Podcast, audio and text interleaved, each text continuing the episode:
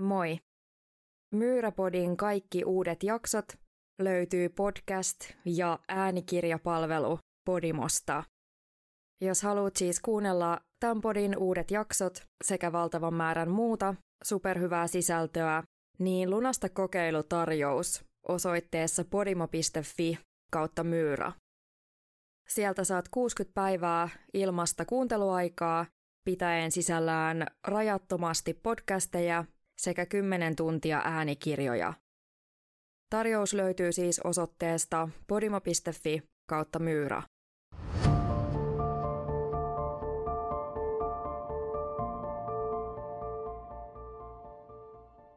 Moi, hyvää perjantaita ja kiva kun oot taas täällä. Tämän jakson tarinan voisi tiivistää ehkä siten, että tässä on pariskunta, Candy Williams ja Joe Collier ja he on tavannut, he on seurustellut useita vuosia ja tämän seurustelun päätteeksi tämä Candy on sitten tajunnut, että hän ei ole tiennyt lainkaan, että minkälaisen monsterin kanssa hän on oikein seurustellut. Tällä hänen miesystävällä Joella on ollut todella isoja luurankoja kaapissa. Tämä on siis osaltaan vähän tällainen treffailutarina jostain sun pahimmasta painajaisesta. Mutta mennään taas suoraan jakson pariin. Tämän jakson aiheena on siis Joe Collier.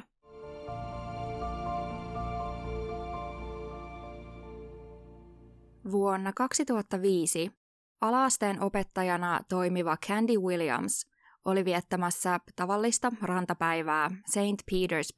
Petersburg-nimisen kaupungin uimarannalla Yhdysvaltojen Floridassa. Kesken auringonoton naista lähestyi komea, noin kolmekymppinen mies, joka alkoi tehdä tuttavuutta naisen kanssa. Tällainen rannoilla lähestyminen ja small talk-kulttuuri ei sinänsä ole mitenkään tavatonta Yhdysvalloissa, eikä Candy laittanutkaan miehen lähestymistä mitenkään pahakseen. Nainen oli myös melko hiljattain muuttanut tänne St. Petersburgiin ja uudet tuttavuudet eivät varmasti voisi tehdä ainakaan haittaa. Mies esitteli itsensä Jovan Collieriksi, joskin hän kertoi Jovanin sijaan tottelevan lempinimeä Joe. Kaksikko alkoi jutella ja heillä klikkasikin poikkeuksellisen nopeasti.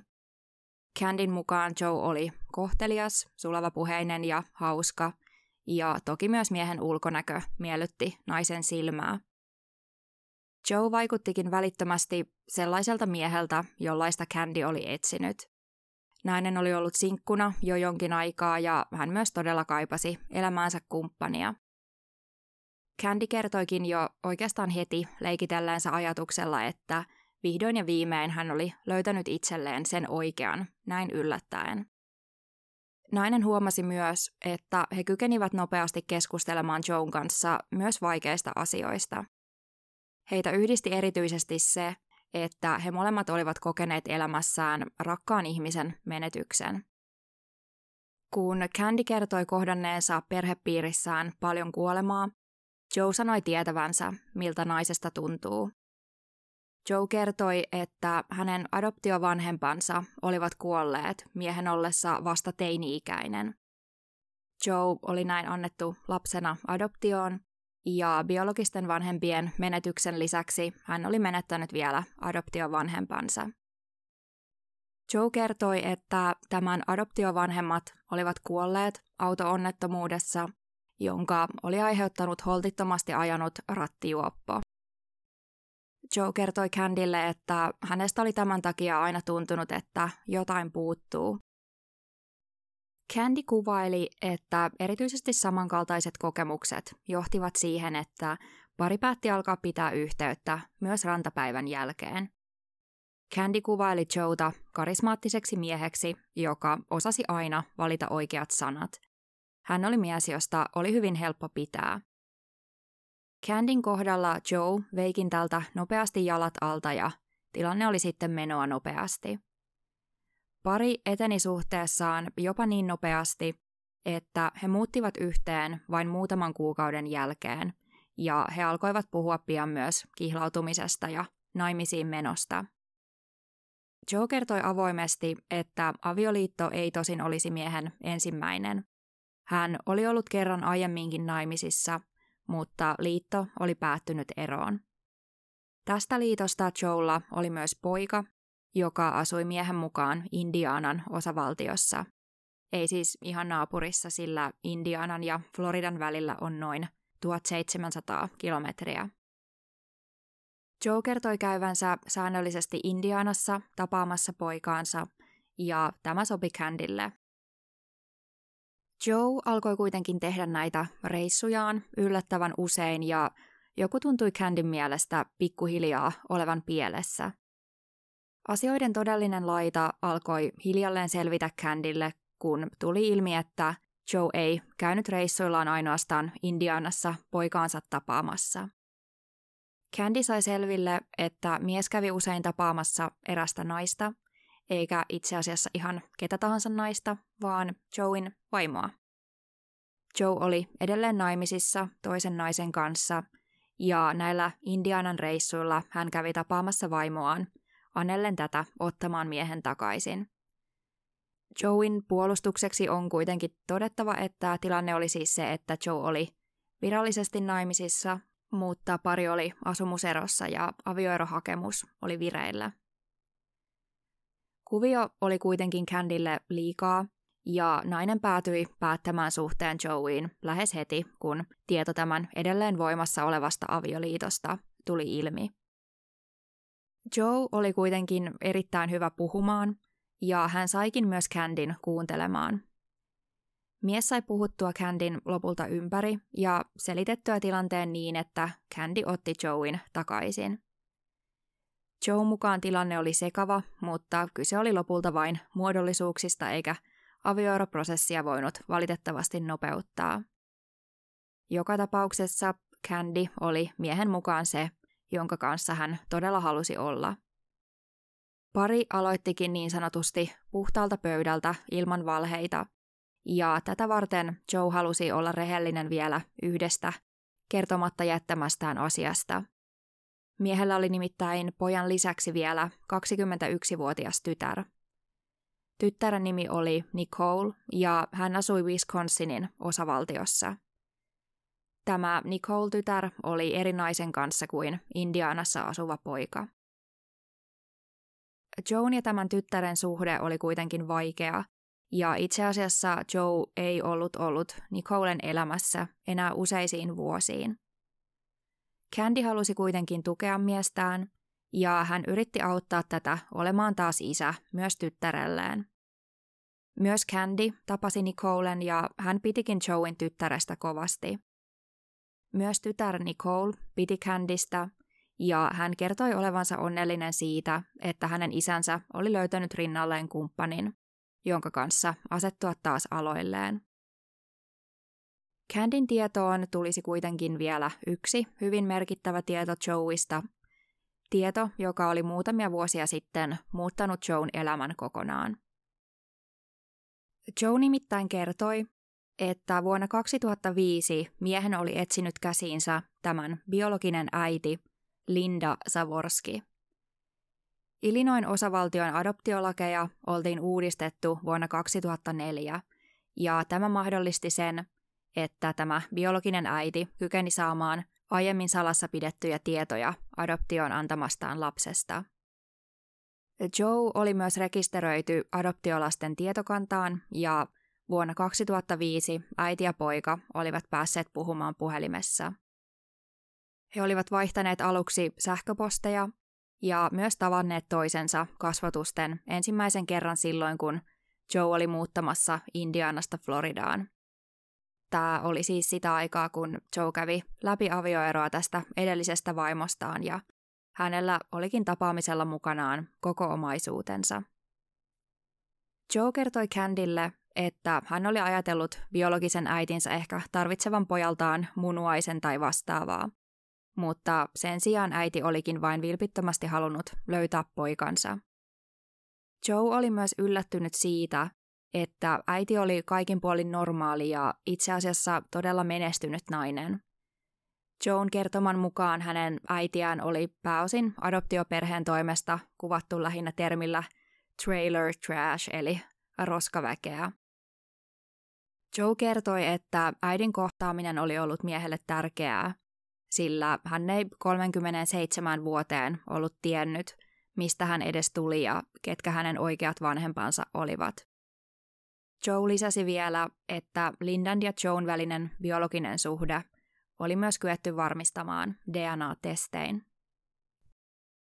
Vaikka Joe olikin jättänyt paljon asioita kertomatta ja Candin tuttavat varmasti olivat varoitelleet naista Joein epäluotettavuudesta, tarina tästä adoptioäidistä todella oli totta.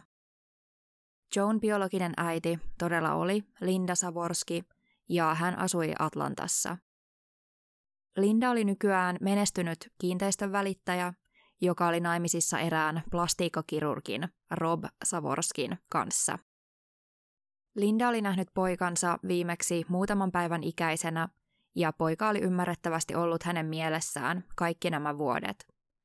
Lopulta Linda oli ollut niin päättäväinen asian suhteen, että hän oli palkannut myös yksityisetsivän poikansa löytämiseksi.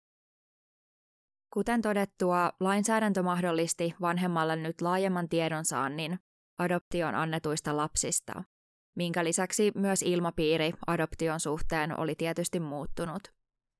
Linda oli antanut Joein adoptioon 18-vuotiaana.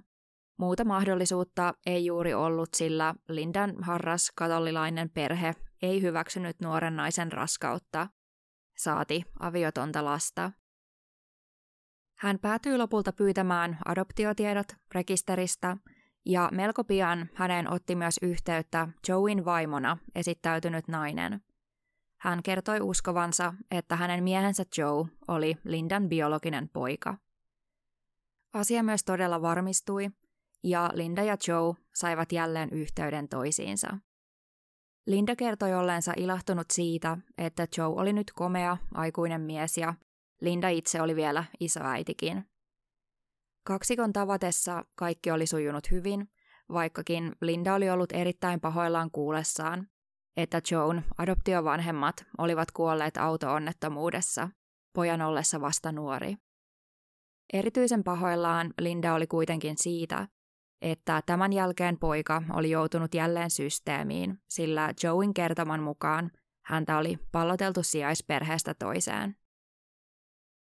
Nyt kun myös Candy oli tietoinen Joein biologisesta äidistä, hän oli totta kai äärimmäisen onnellinen Joein puolesta.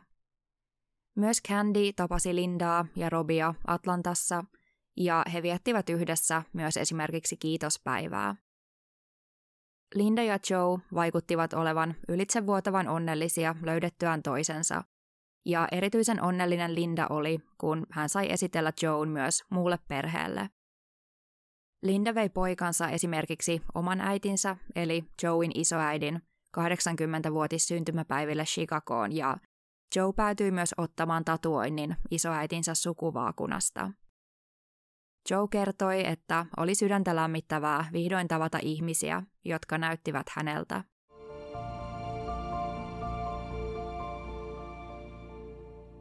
Vuosien 2005-2008 aikana Joe vierailikin Lindan ja Robin luona Atlantassa usein. Useimmiten yksinään, mutta toisinaan myös Candin kanssa. Vuoden 2008 alussa Joe sai myös työpaikan Atlantasta. Hän kysyikin Candilta, sopisiko hänelle se, että Joe muuttaisi työskentelyn ajaksi äitinsä luokse ja järjestely sopi Candille. Candy halusi antaa Joelle tiettyä rauhaa, viettää aikaa perheensä kanssa joten nainen itse asui edelleen vakituisessa asunnossaan Floridassa sillä aikaa, kun Joe asusteli täällä Atlantassa. Aikuisen pojan muutto Savorskien kotiin ei kuitenkaan sujunut ihan ongelmitta, ja itse asiassa Joein käsitys oleskelusta ei vastannut lainkaan sitä, mitä Savorskit olivat odottaneet. He olivat ajatelleet Joan tulevan lähinnä lyhyelle vierailulle ja viipyvän vain siihen asti, kunnes löytäisi oman asunnon Atlantasta. Joe jäi kuitenkin asumaan kuukausien ajaksi ja tietysti ilmaiseksi. Tilanne oli erityisesti Lindalle hyvin hankala. Hän kyllä laittoi mielellään pojalleen ruokaa ja pesi tämän pyykkejä. Ehkä hän koki olevansa sen velkaakin, mutta joku järjestelyssä alkoi tökkiä. Kun Joe asui Lindan ja Robin luona, erityisesti Robin mielestä jokin alkoi vaikuttaa oudolta. Joella ei ollut esimerkiksi yhtään valokuvaa lapsuusajoiltaan ja tarina siitä, miksi näitä kuvia ei ollut, vaikutti Robin mielestä epäuskottavalta. Joe myös tuntui kovasti kerskailevan rahakkailla töillään, mutta hänellä ei kuitenkaan koskaan ollut rahaa, ja hän tosiaan majaili täällä Atlantassa ilmaiseksi käytännössä vain omalla ilmoituksellaan. Robin mukaan Joein käytös oli myös jollain tavalla lipevää, ja hän tuntui puhuvan taukoamatta naisistaan eri puolilla Yhdysvaltoja. Puheenaiheet tuntuivat oudoilta ja ehkä jollain tapaa epäsoveliailtakin. Rob kuitenkin ajatteli, että pääasia, että Linda oli onnellinen ja antoi asian lopulta olla. Candy oli totta kai yhteydessä Joeyin tämän Atlantassa olon aikana, joskaan Candy ei aina tiennyt, missä Joe milloinkin oleskeli.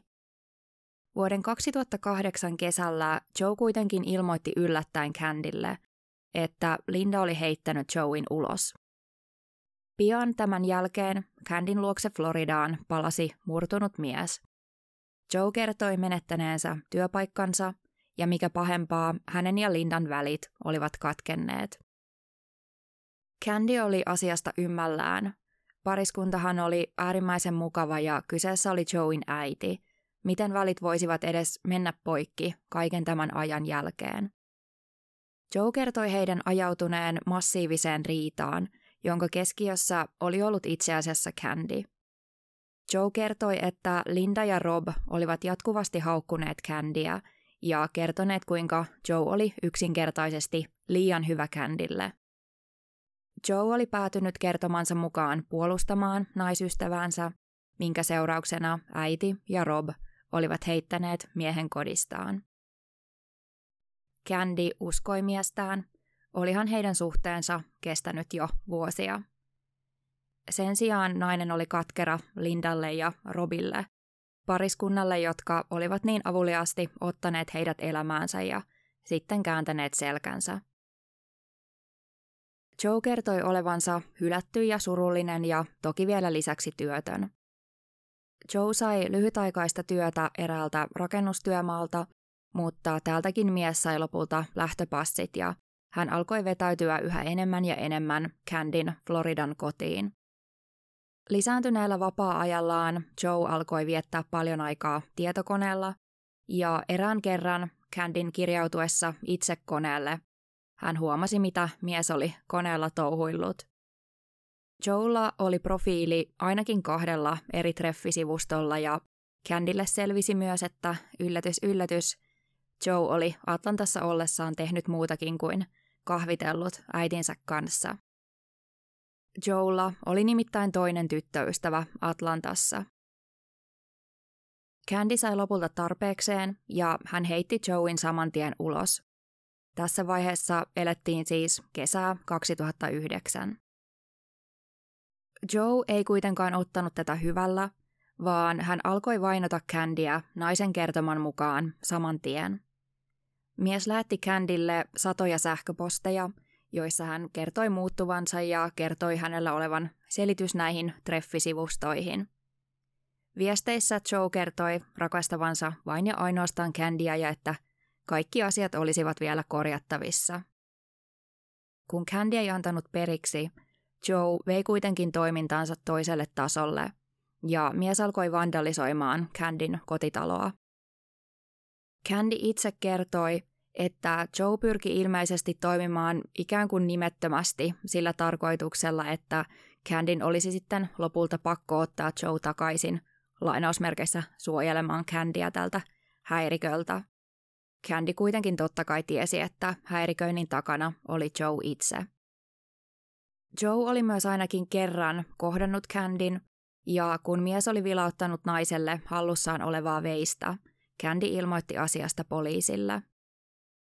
Joe sai lähestymiskiellon sekä syytteen vainoamisesta. Mies pidätettiinkin, mutta hän pääsi vapaaksi takuita vastaan ja palasi välittömästi takaisin häiriköimään Candya.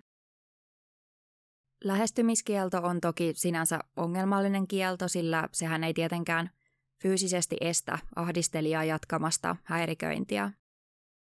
Kielto ei purrutkaan Joeyin ja hän jatkoi Candin ahdistelua niin pitkään, että Candy joutui lopulta muuttamaan väliaikaisesti asunnostaan entisen työkaverinsa luokse. Candy kertoi olleensa peloissaan, ahdistunut ja stressaantunut, sillä Joe edelleen pommitti Candyä sähköpostein, Facebook-viestein ja puhelinsoitoin käytännössä ympäri vuorokauden. Viestejä tuli myös Joein luomista feikki sähköpostiosoitteista, joita tämä oli luonut ilmeisesti siltä varalta, että Candy estäisi tämän omasta osoitteesta tulevat viestit. Viestejä tuli satoja ja ne useimmiten sisälsivät pitkiä kuvailuja siitä, kuinka paljon Joe rakasti Candyä ja kuinka heidän tulisi palata yhteen. Viestit muuttuivat kuitenkin pikkuhiljaa rakkauden tunnustuksista julmiksi. Joe kirjoitti esimerkiksi, kuinka hän toivoi Candin talon romahtavan tämän päälle tai toivoi Candin joutuvan tämän elämän muuttavaan autoonnettomuuteen. Candin oli myös tietysti mahdoton tietää, miten tosissaan Joe oli ja mitä hän viesteillä ylipäänsä tarkoitti. Ja Candy kuvailikin aikaa maanpäälliseksi painajaiseksi. Hän kertoi nukkuneensa vain muutamia tunteja yössä ja muuten vain istui sohvalla, tuijottaen paniikissa ulkoovea. Joe nettihäiriköinnissä oli kuitenkin monia ulottuvuuksia. Mies esimerkiksi tekaisi sähköpostiosoitteita joillekin bisnesmokuleille ja lähetti heidän nimissään viestejä Candille. Näissä sähköposteissa kerrottiin upeista ja rahakkaista diileistä, joissa Joe tulisi olemaan osallisena. Joe esiintyi viesteissä myös esimerkiksi ex-vaimonaan, lapsinaan ja jopa terapeuttinaan. Tämä terapeutti sitten kirjoitti Candille, kuinka Joe oli ollut hoidossa, mutta tämä oli poistunut klinikalta ennenaikaisesti. Terapeutin mukaan Candin olisi nyt todella tärkeää ottaa yhteyttä Joeyin ja vakuuttaa tämä palaamaan klinikalle, jotta hoitoa voitaisiin jatkaa. Ei pahalla, mutta aika surkeata trollaamista. Ihme, kun ei seuraavaksi joku nigerialainen prinssi etsinyt kadonnutta perillistä. Joe ei kuitenkaan ilmeisesti suoranaisesti uhkailut Candyä, vaan pyrki ehkä enemmänkin vaikuttamaan tämän tunteisiin. Viesteissä Joein ystävät, eli toki Joe itse, kirjoitti, kuinka Joe oli todella muuttunut Candyä varten ja myös nämä ystävät todella huomasivat miehessä positiivista muutosta. Kun Candy ei vastannut edelleenkään näihin viesteihin, hän sai kuitenkin lopulta viestin, joka jollain tapaa onnistui menemään naisen ihon alle. Viestissä kirjoitettiin, että Joe oli hirttäytynyt erässä hotellissa. Tähän sähköpostiin Candy päätyi myös vastaamaan, mutta lähettäjä ei koskaan vastannut naiselle takaisin. Tieto Joan väitetystä kuolemasta jäi kuitenkin kummittelemaan Candin mieleen. Hyvän tahtoisena ihmisenä Candy ajatteli, että asiaan olisi saatava ihan vaan varmuuden vuoksi selvyys. Nainen ajatteli, että vähintäänkin Joein äidin, eli Lindan, olisi tiedettävä asiasta ja Candy mietti, pitäisikö hänen soittaa Atlantaan. Candy ajatteli, että vaikka Linda oli puhunut hänestä rumasti, Candin olisi saatava tietää totuus ja haudattava sotakirveensä vain tuon yhden puhelun ajaksi. Samalla jos puolestaan Lindalla olisi jotain hampaankolossa Candia kohtaan, hän varmasti voisi antaa tämän hetkeksi olla asian tärkeyden vuoksi. Candy rohkaistui ja soitti Lindalle, joskin puheluun vastasi Lindan aviomies Rob. Candy lopulta kysyi, oliko totta, että Joe oli kuollut, ja Rob vastasi uskovansa, että Joe kyllä oli edelleen hengissä. Hän kertoi, etteivät he kuitenkaan olleet olleet Joein yhteydessä yli vuoteen. He eivät olleet halunneet olla yhteydessä enää sen jälkeen, kun heille selvisi tieto murhista. Candy totesi puhelimeen epäuskoisena, että mistä murhista, ja Rob vastasi vain, että ai, etkö tiennyt. Mies kertoi, että heille oli noin vuosi sitten selvinnyt, että Joe oli murhannut adoptiovanhempansa Wisconsinissa sijaitsevalla maatilalla kymmeniä vuosia sitten.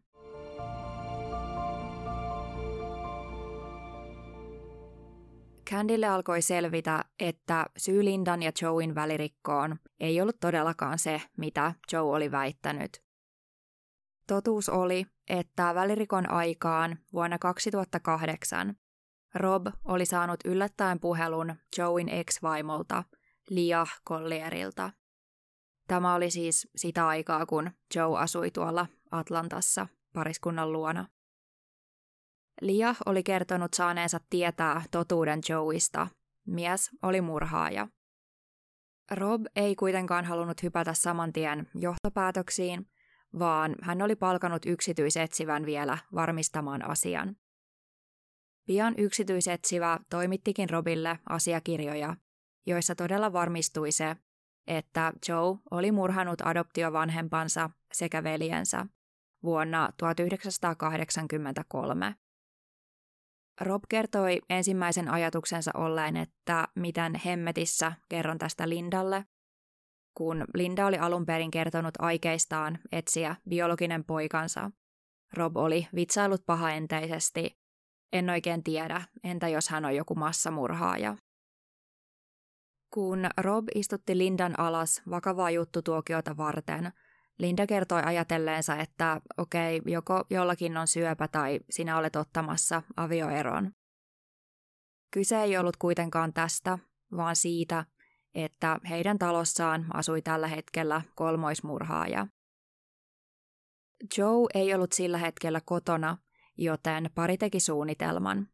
Käyttäytyä niin normaalisti kuin mahdollista – he kertoivat esittäneensä pitkään Joelle, että kaikki oli hyvin. Linda teki tavanomaiseen tapaan ruokaa, pesi Joen pyykkejä ja jutusteli tälle normaaliin tapaan. Pari ajatteli, että olisi parasta esittää kaiken olevan hyvin siihen asti, kunnes Joe saataisiin ulos talosta, ja sen olisi tapahduttava pian. He kertoivat öisin lukinneensa makuuhuoneen ovet ja nukkuneensa aseet vierellään. Joe kertoi onneksi pian, että hän on lähdössä äitinsä luota, joskaan Linda ei tätä heti uskonut.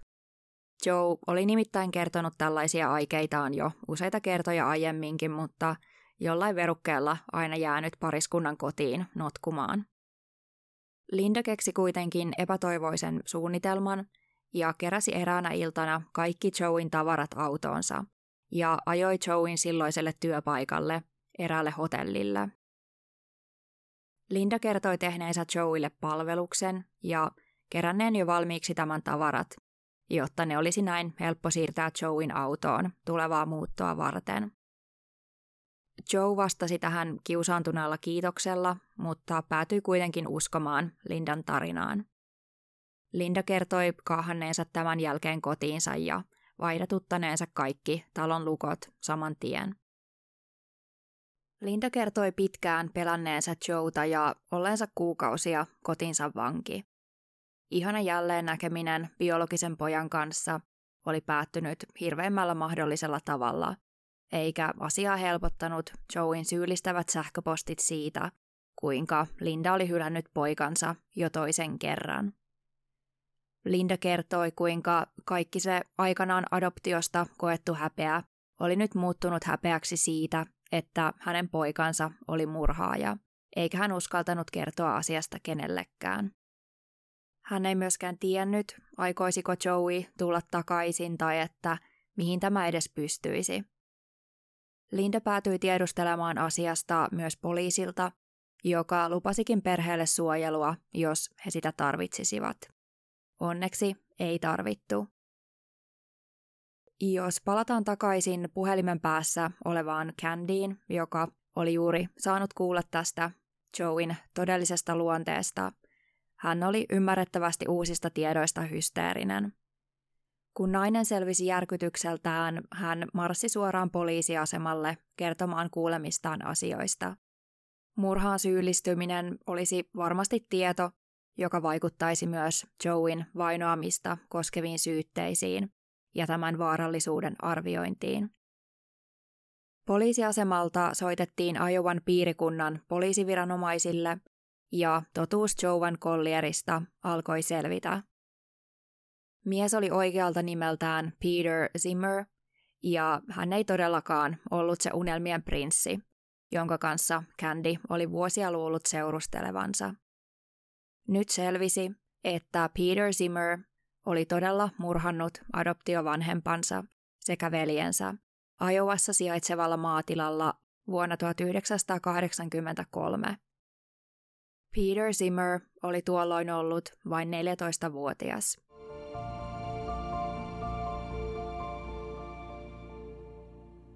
Kuka tämä Peter Zimmer sitten oikeastaan oli? Kuten aiemmin todettua, miehen biologinen äiti Linda oli saanut pojan 18-vuotiaana vuonna 1968. Lindan äiti oli passittanut Lindan heti katoliseen ryhmäkotiin, kun raskaus oli tullut ilmi, ja Linda asui ryhmäkodissa vauvan syntymään saakka, ja poikavauva annettiin heti syntymän jälkeen adoptoitavaksi. Mitään papereita ei naisen mukaan asiasta tehty, vaan ryhmäkodin nunnat vain yhtenä päivänä hakivat Lindan Pauliksi nimeämän pojan mukaansa ja kertoivat tämän pääsevän hyvään kotiin. Poika adoptoitiin jo samana vuonna Zimmerien perheeseen. Peterin adoptioisä Hans Zimmer oli saksalainen maahanmuuttaja, joka oli muuttanut Saksasta Yhdysvaltojen Chicagoon nuorena aikuisena. Chicagossa Hans oli tavannut tulevan vaimonsa, Sally Sokolin, ja vuonna 1968 pariskunta adoptoi sitten tämän pienen poikavauvan, joka nimettiin Peteriksi Hansin isän mukaan. Neljä vuotta myöhemmin pari adoptoi vielä toisen poikalapsen, Perin, minkä jälkeen perhe asui nelihenkisenä Vaukondan kylässä, Illinoin osavaltiossa. Peter Zimmer tai nykyinen Joe Collier ei ole kertonut paljon lapsuudestaan, mutta hänen mukaansa hän sai tietää olevansa adoptoitu vasta 12-vuotiaana. Hän kertoi kuitenkin epäilleensä asiaa jo tätä ennen, sillä hän ei kertomansa mukaan muistuttanut ulkoisesti ketään perheenjäsenistään. Lopulta Peterin täti oli sitten kertonut, että poika oli adoptoitu. Tämä perustuu vain Peterin itsensä kertomaan, mutta hänen mukaansa sen jälkeen, kun hän oli saanut kuulla, että hän on adoptoitu, hänen adoptiovanhempansa lähinnä kertoivat Peterin biologisen äidin olevan roskaväkeä, jota ei kannattanut sen tarkemmin miettiä. Perheen isä Hans työskenteli lentokonemekaanikkona, mutta hänet irtisanottiin myöhemmin töistään ja perhe joutui muuttamaan Mineral Pointin kaupunkiin, Wisconsinin osavaltioon. Mineral Point on entinen kaivoskaupunki, joka on nimensä mukaisesti tunnettu erilaisten mineraalien louhinnasta. Sally äidin veli omisti Mineral Pointissa radion osia valmistavan yrityksen, jonka palvelukseen Hans ilmeisesti työllistyi. Mineral Pointissa perhe asui maatilalla ja Peter Zimmer aloitti pian koulun Mineral Point High School nimisessä koulussa. Poikaa kuvaltiin suosituksi uudeksi oppilaaksi, joka menestyi erityisen hyvin juoksussa. Peterin tunteneet kuitenkin kuvailivat, että poika ei vaikuttanut olevan kovin iloinen Mineral Pointtiin muutosta. Toukokuun 23. päivänä vuonna 1983, kun perhe oli asunut kaupungissa vain muutaman kuukauden ajan. Mineral Point High Schoolin työntekijä sai tiedon, että Peter Zimmer oli kertonut tappavansa perheensä. Kun Iowan piirikunnan sheriffit menivät uhkauksen seurauksena perheen talolle, he löysivät ensimmäisenä perheen Hans-isän kuolleena talon kuistilta. Hansia oli ammuttu yhteensä viisi kertaa – Sally löydettiin talon pihapiirissä olevasta vajasta, jonne hänet oltiin raahattu tämän kuoleman jälkeen. Sallyä oli puukotettu ainakin 15 kertaa. Peterin kymmenenvuotias pikkuveli, Perry, löydettiin hänetkin puukotettuna yläkerrassa sijaitsevasta makuuhuoneesta. Poliiseilla oli totta kai heti lähes varma tieto tekijästä. Perheen auto oli poissa ja perheen neljäs perheenjäsen sen mukana, minkä lisäksi Peter oli suoraan kertonut aikovansa tappaa perheensä. Peter Zimmer jäi lopulta kiinni Kansas Cityssä, jossa tämä oli käyttänyt isältään varastamaansa luottokorttia. Peter oli painut kotoaan isänsä autolla ja ottanut matkalla kyytiinsä nuoren liftarin, jonka kanssa he olivat ajaneet Kansas Cityin, lähes seitsemän tunnin ajomatkan päähän Mineral Pointista. Peteria pidettiin täysin varmana syyllisenä, ja tämän syyllisyyttä vahvistivat erityisesti autosta löytyneet kuusi käsiasetta sekä tietysti isältä varastettu auto ja luottokortti. 1980-luvulla osavaltion laki kuitenkin esti Peterin tuomitsemisen aikuisena, sillä hän oli vasta 14-vuotias, ja hän saikin lopulta vain muutaman vuoden tuomion nuorisorikollisille suunnatussa laitoksessa nimeltä Ethan Allen School for Boys. Paikka ei siis tavallaan ole edes yksinomaan vankila, vaan enemmän eräänlainen nuorisorikollisten koulutuslaitos. Täällä hän tosin kieltäytyi kaikesta terapiasta ja muustakin hoidosta. Peterin iän vuoksi häntä ei siis voitu rikosoikeudellisesti tuomita, eikä asiassa järjestetty edes mitään oikeudenkäyntiä, joskin osavaltion lakeja muutettiin myöhemmin vain tämän Peterin tapauksen vuoksi. Peter ei osoittanut minkäänlaista katumusta, eikä kyennyt esittämään oikeastaan mitään selitystäkään teolleen, joskin hän on myöhemmin väittänyt isänsä olleen häntä kohtaan väkivaltainen. Peterillä oli kuitenkin heti murhien jälkeen todella kiire saada itselleen adoptiovanhempiensa omaisuus ja hän kertoikin vaativansa esimerkiksi heidän kotitaloaan itselleen. Ethan Allen Schoolissa Peterille kehittyy myös romanssi 19-vuotiaan Belinda-nimisen vapaaehtoistyöntekijän kanssa. Tälle Belindalle hän kertoi joka öisistä painajaisistaan, joita hän murhista näki. Parin ystävyys myös syveni ihastumiseksi ja tämä vapaaehtoistyöntekijä kertoi Peterin olleen jo tuolloin todella hyvä puhumaan ja hän kohteli naista kuin prinsessaa.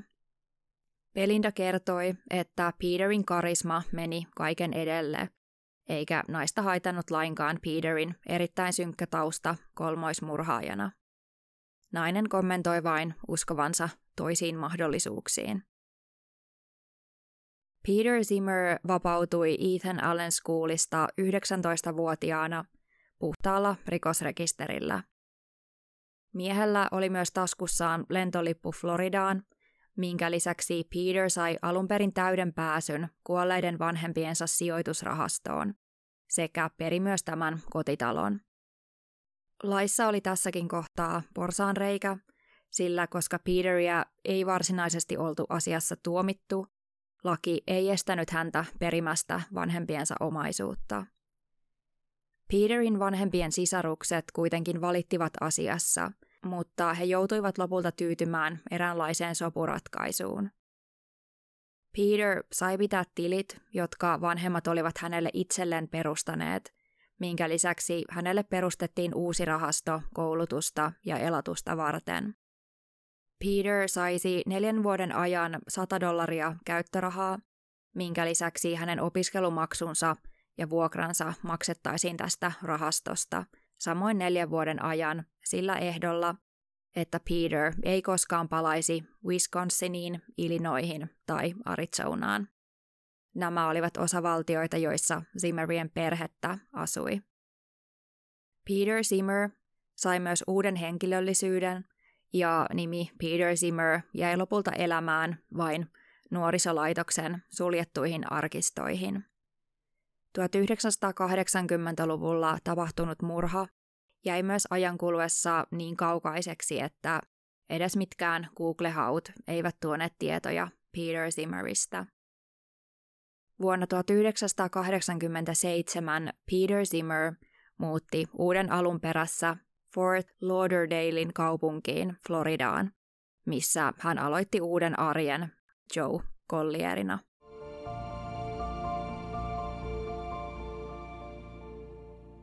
Peter eli nykyinen Joe kertoi käyttäneensä ensimmäiset pari viikkoa Floridassa pääosin rannoilla hengaillen. Hän kertoi tarvinneensa uusia sosiaalisia kontakteja ja hän lähestyikin rannoilla lähinnä aurinkoa ottavia naisia.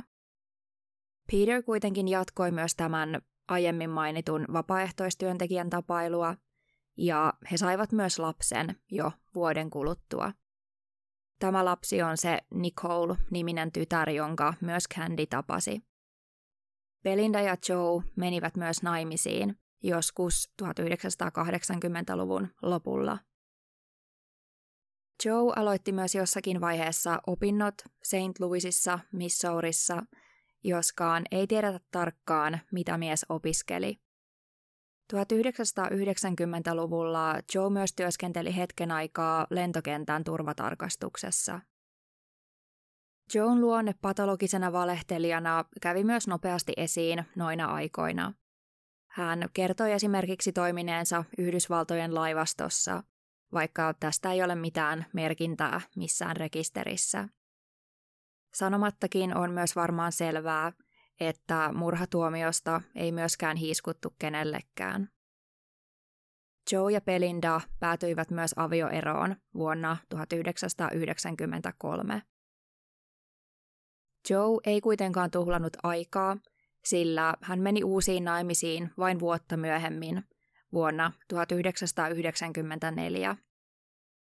Pari työskenteli samassa työpaikassa sanomalehtiä painavassa yhtiössä, ja he olivat tutustuneet työpaikan illanvietossa.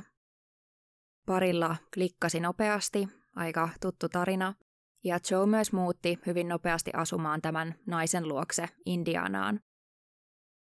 Joe tuli myös pian jälleen isäksi, kun pariskunnan poika syntyi.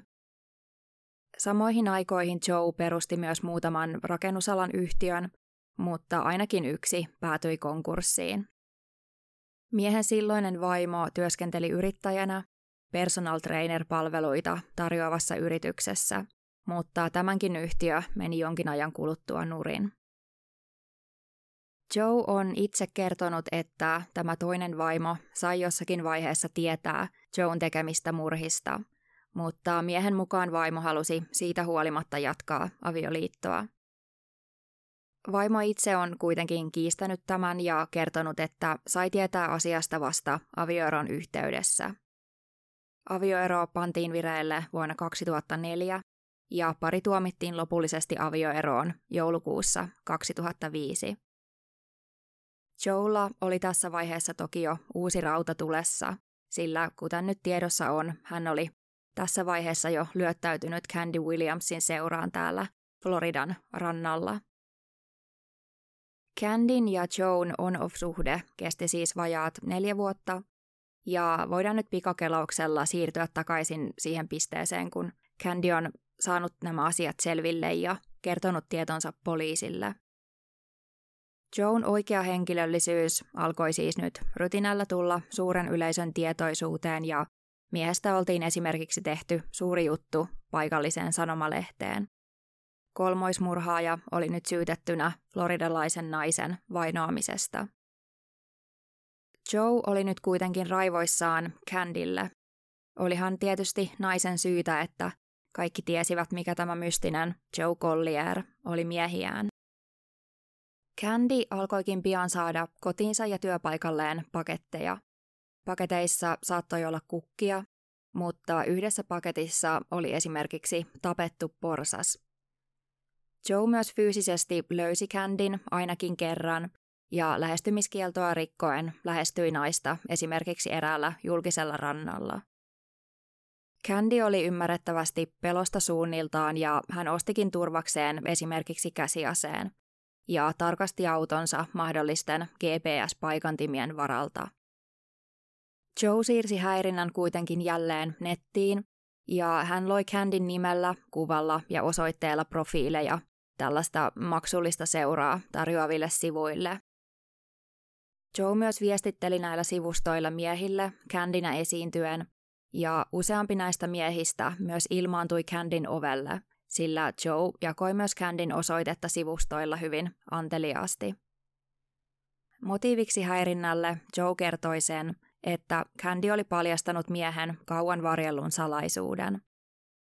Mies kirjoitti viesteissään esimerkiksi, että minkä taakseen jättää, sen edestään löytää, muista se. Veit minulta elämäni ja olen hyvin hukassa ja vihainen sen vuoksi. Olen täällä St. Peterssä ja toivon todella, että törmään sinuun taas. Sinä sekoitit minun asiani ja minä kostan sen. Maineesi, työsi, kaiken. Tässä vaiheessa Joan vainoamissyytteet muutettiin astetta vakavemmiksi, sillä uhkaukset olivat nyt sisältäneet myös suoraa väkivallan uhkaa.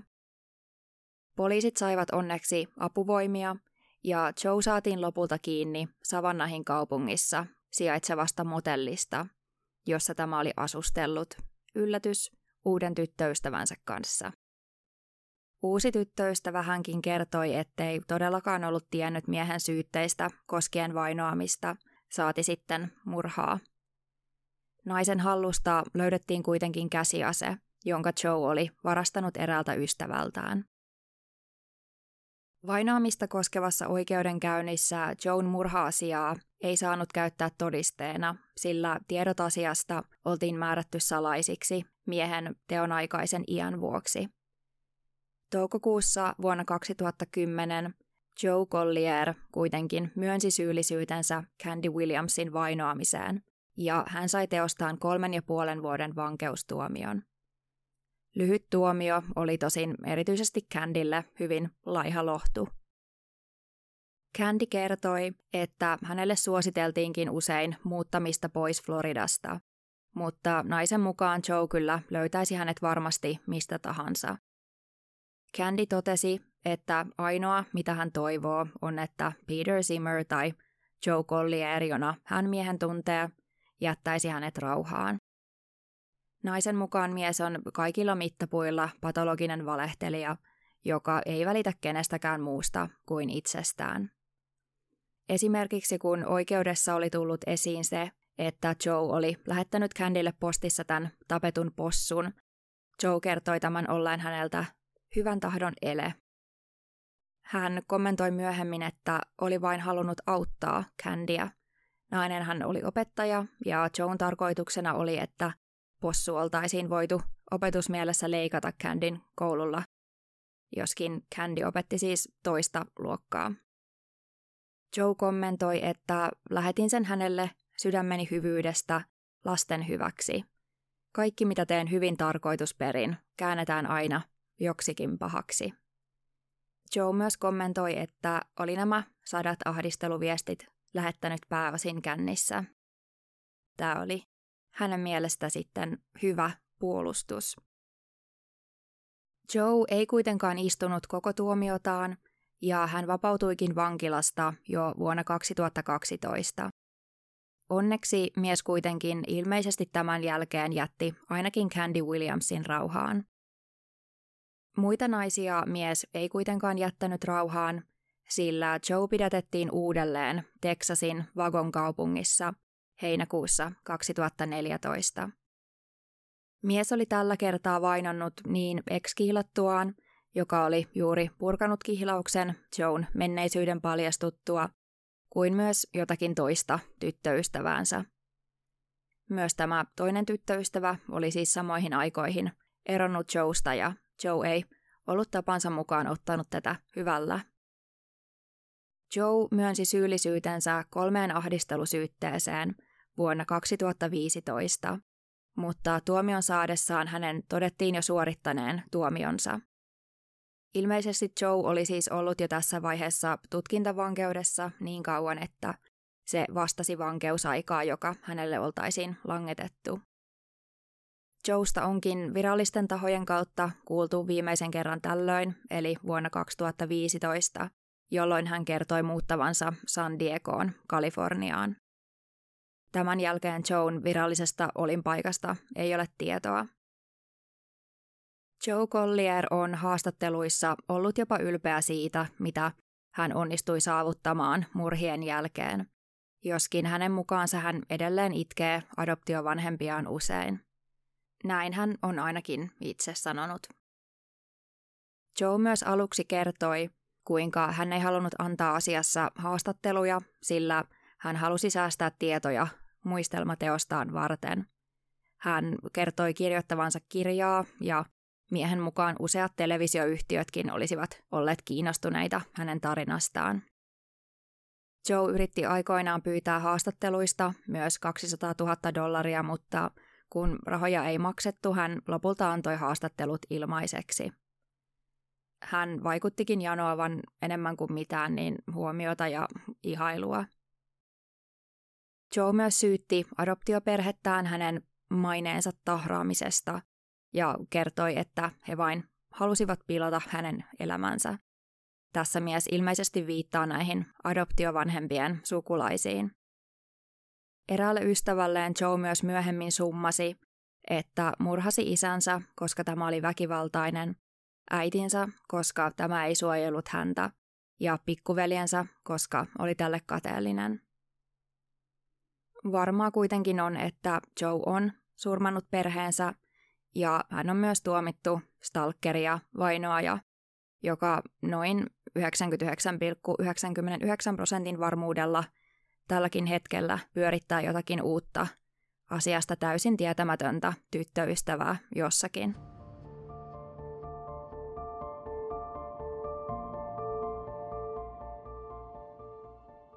Kiitos kun kuuntelit jakson ja mukavaa viikonloppua.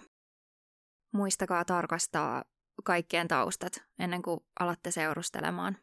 Mieluiten varmaan kannattaa palkata joku yksityisetsivä.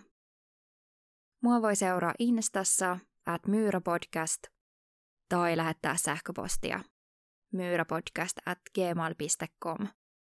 Palataan taas ensi kerralla ja siihen asti heissan.